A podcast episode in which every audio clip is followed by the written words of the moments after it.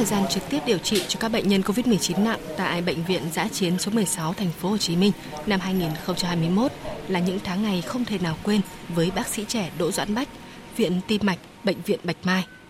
Anh chính là thành viên sáng lập mạng lưới thầy thuốc đồng hành tiếp cận với một trăm năm mươi nghìn bệnh nhân ép không, gọi được bốn trăm năm mươi nghìn cuộc gọi thành công, phát hiện hỗ trợ cho một nghìn bốn trăm mười lăm bệnh nhân nguy cơ cao, kịp thời cấp cứu chuyển viện.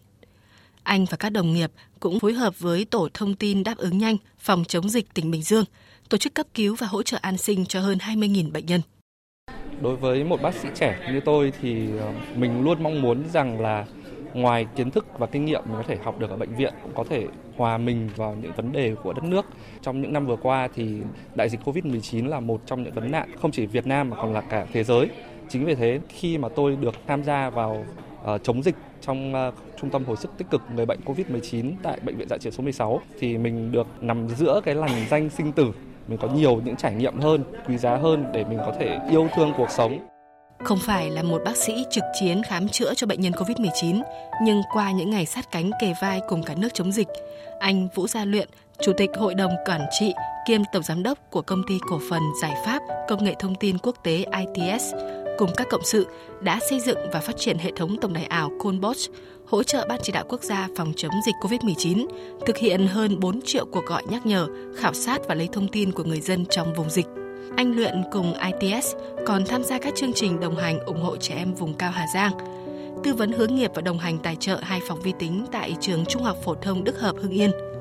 hỗ trợ và triển khai hệ thống tổng đài tự động tra cứu thông tin căn cước công dân thuộc Bộ Công an.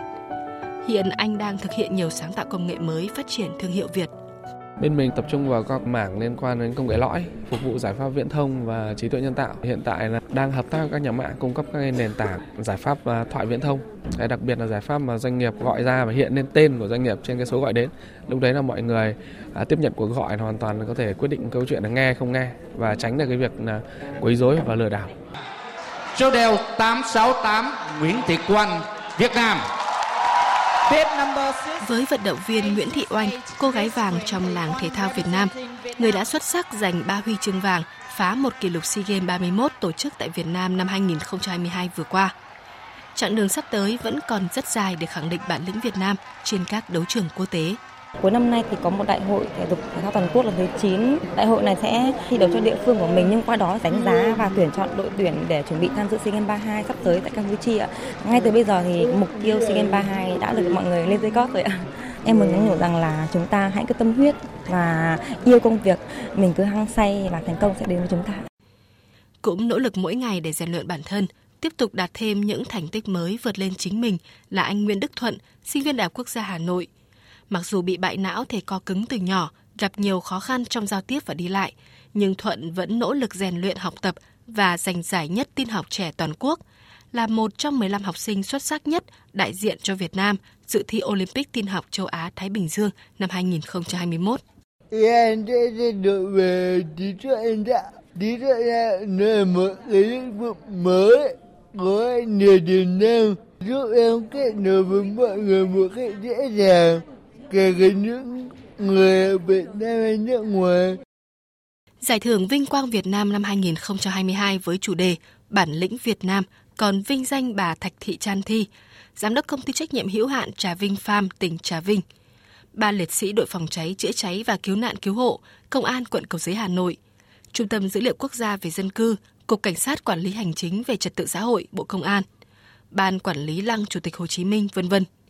Theo Phó Chủ tịch Tổng Liên đoàn Lao động Việt Nam Ngọ Duy Hiểu, một điểm đặc biệt thú vị trong giải thưởng năm nay đó là có một điều rất là thú vị của chương trình này, đó là chương trình đã được trẻ hóa về mặt lực lượng. Trong các cái cá nhân tiêu biểu thì có những cá nhân thì chưa đến hai mươi tuổi và có nhiều cá nhân thì hầu hết là trên dưới ba mươi tuổi. Mong muốn của chương trình hướng tới những bạn trẻ, những người chủ tương lai của đất nước và thậm chí là chủ tương lai của ngay bây giờ, họ chính là những người mang theo bản lĩnh Việt Nam, khát vọng Việt Nam để lan tỏa và truyền cảm hứng để cho thế hệ trẻ Việt Nam thấy rõ hơn cái trách nhiệm của mình trong việc xây dựng một đất nước ngày càng giàu đẹp, văn minh hiện đại. Sáng tạo của những người trẻ trong nhiều lĩnh vực đang trở thành nguồn cảm hứng lan tỏa năng lượng tích cực trong xã hội với một khát vọng vươn lên, xây dựng xã hội ấm no hạnh phúc hơn, khẳng định bản lĩnh Việt Nam.